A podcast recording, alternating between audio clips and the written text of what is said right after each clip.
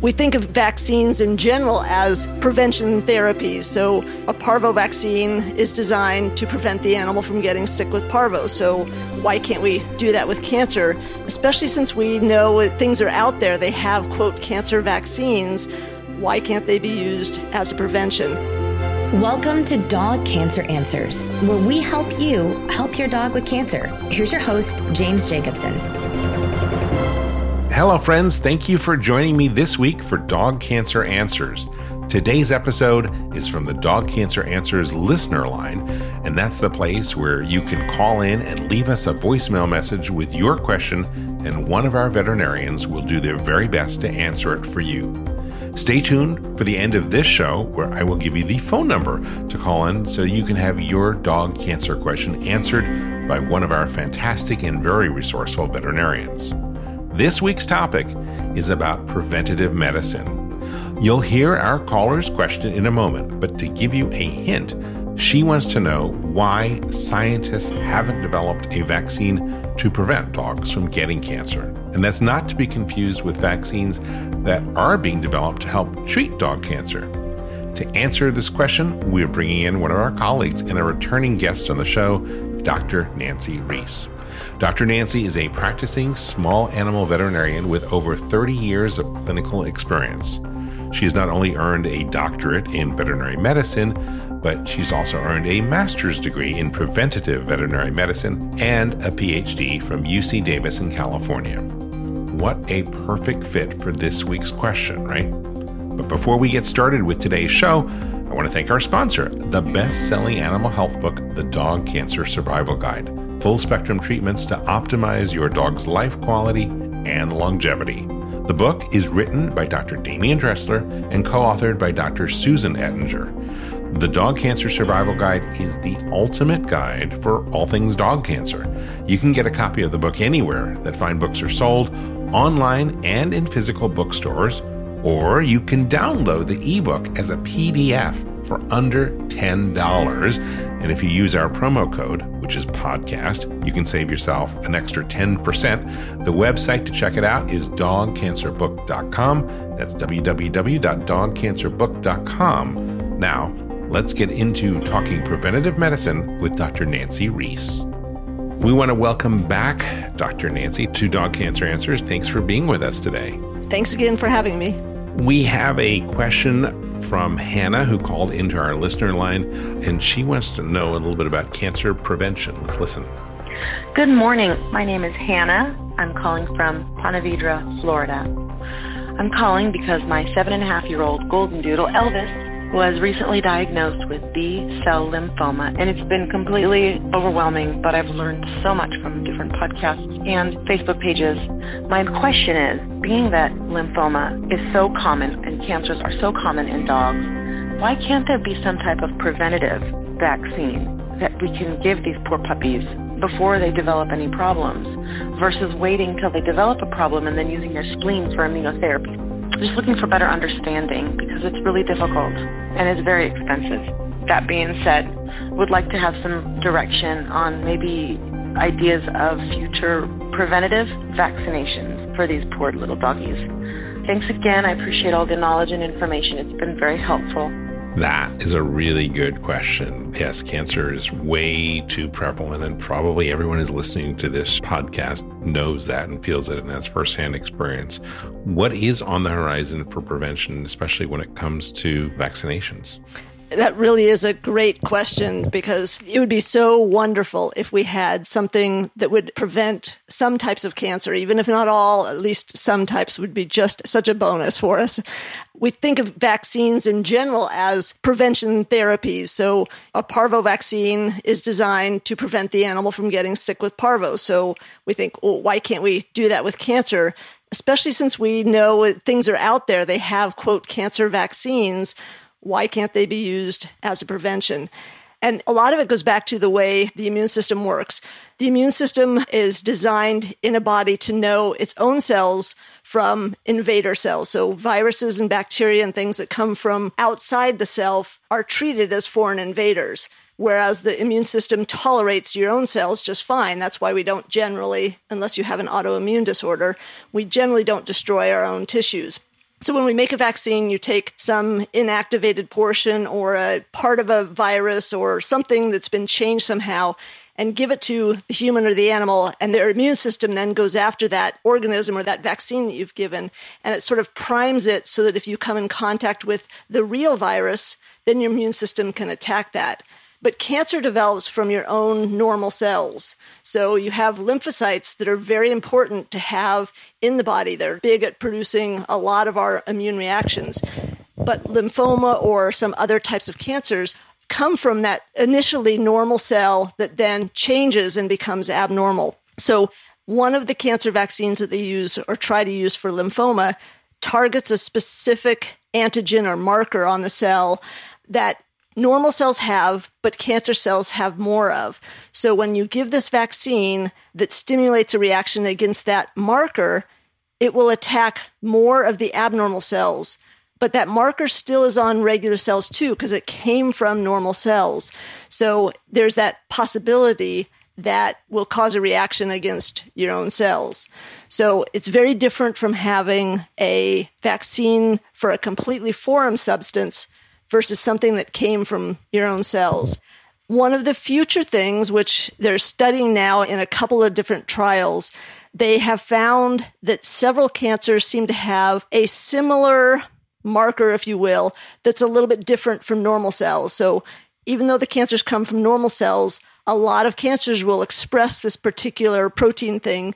And if they make a vaccine against that, they're hoping that it will prevent the cancer from developing. So there's some trials going on at some of the major veterinary colleges across the country trying that vaccine, but it will probably be quite a few years before we get to see the results of that. So it's a great idea. And I think someday we will probably find more of those sort of unique markers that we'll find more consistent. Like all cancers have this chemical that if we make a vaccine against it could work. But for right now, cancer is such a diverse group and there's so many different versions of a single type of tumor that it's really hard to make something that everybody could get a vaccine for to prevent that cancer. Other than a vaccine, which may be on the horizon with these trials, and we'll put some links in the show notes for where people can sign up if they would like to participate in these trials.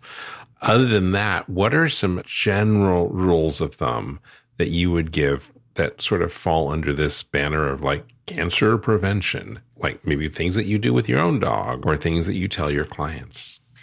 Probably most readers of the Dog Cancer Survival Guide will certainly have a really good, solid basis for the things we can do at home to try to minimize exposure to things that might be linked to cancer.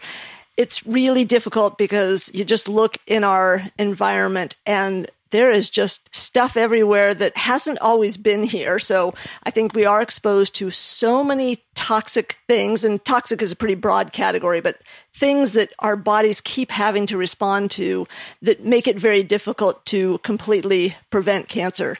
Being in California, where these ridiculous wildfires that we're having, and being around the constant smoke and ash and the chemicals burned in those types of situations, I just can't imagine that that type of exposure couldn't be contributing to some later cancer. We'd never be able to link that easily, but there's so many things out there. The things we eat the plastics we cook in the stuff on the ground that the animals lick their paws. There's so much exposure to things and trying to completely avoid those is pretty much impossible. But you can try to keep the animal from having intentional exposure to those.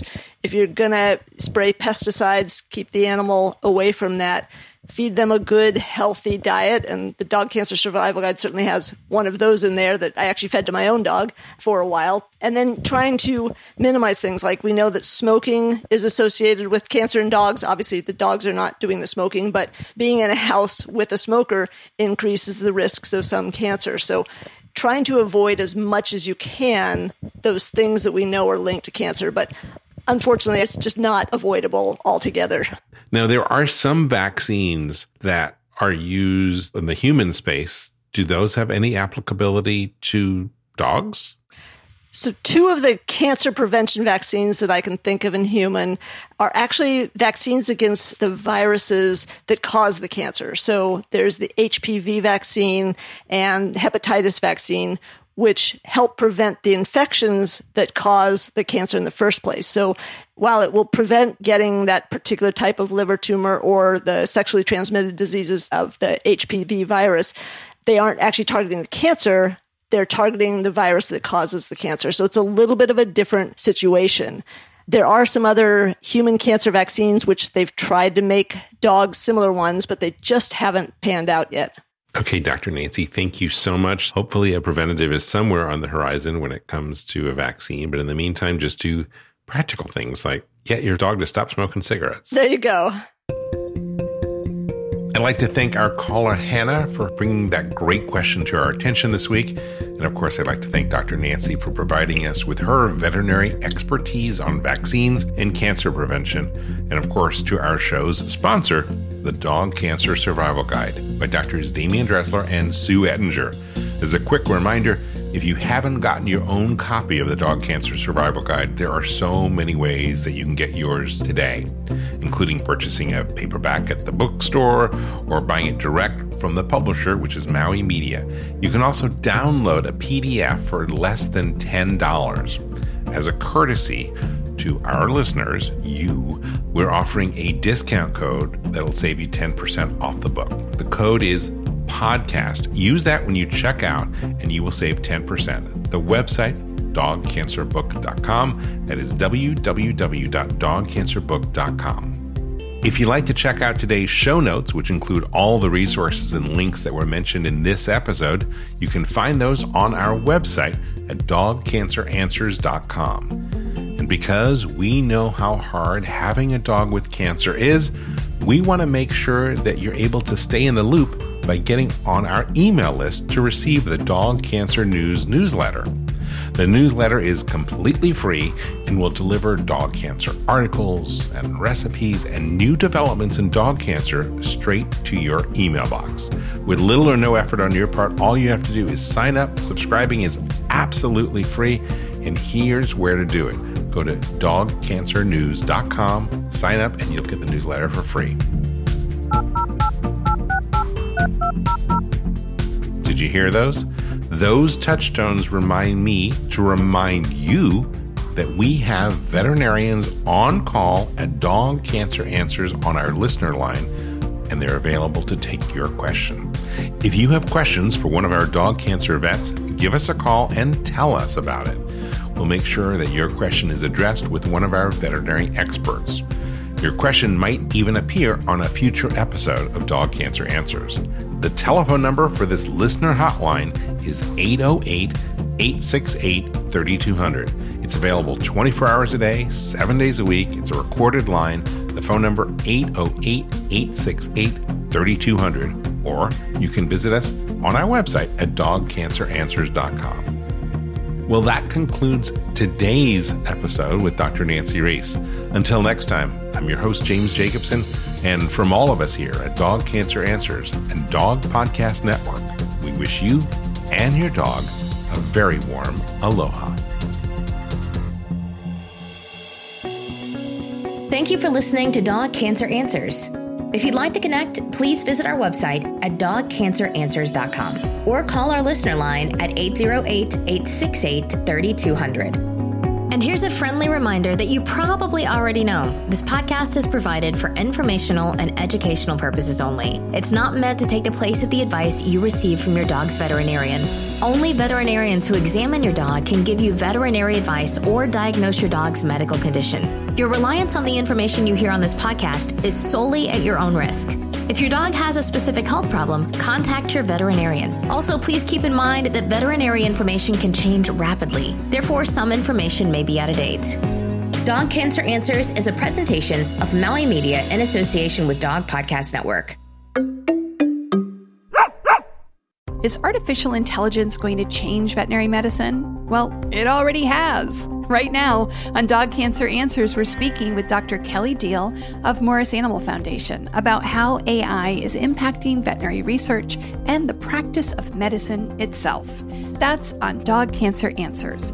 Get it wherever you get your podcasts or at dogcancer.com slash podcast.